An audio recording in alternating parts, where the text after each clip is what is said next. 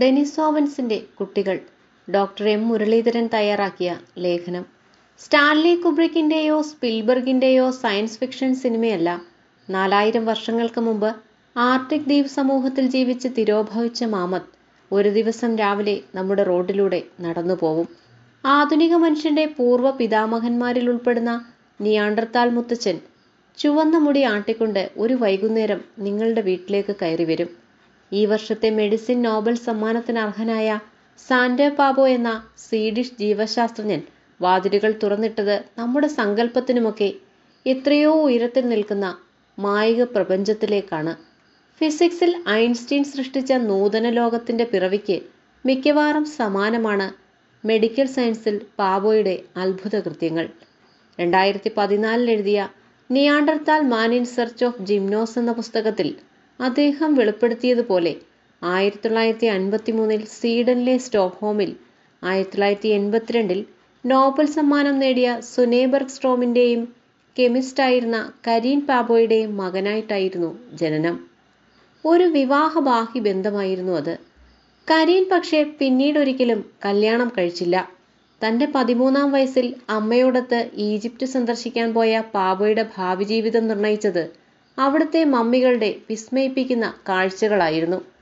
തന്റെ അസാധാരണമായ ആ താൽപ്പര്യം ഈജിപ്റ്റോളജിയിൽ ഒരു ബിരുദം സമ്പാദിക്കാൻ അദ്ദേഹത്തെ പ്രേരിപ്പിച്ചു.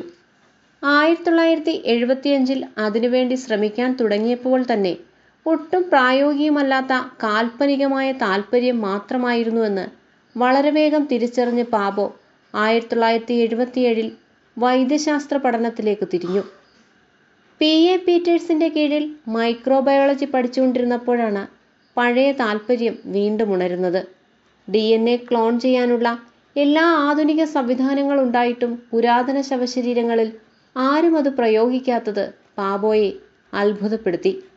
തന്റെ പഴയ ഈജിപ്റ്റോളജി പ്രൊഫസർ റോസ്റ്റ്ലാവ് ഹോൾത്തോറിന്റെ സഹായത്തോടെ ഈജിപ്ഷ്യൻ മമ്മികളിൽ നിന്ന് ചില കോശഭാഗങ്ങൾ നേടിയെടുത്ത പാബോ വളരെ രഹസ്യമായാണ് തന്റെ ഗവേഷണം തുടർന്നത്. ഒടുവിൽ ആയിരത്തി തൊള്ളായിരത്തി എൺപത്തിനാലിൽ കുറച്ച് ഡി എൻ എ മമ്മികളിൽ നിന്ന് വേർതിരിച്ചെടുക്കുന്നതിൽ അദ്ദേഹം ഭാഗികമായ വിജയം നേടി.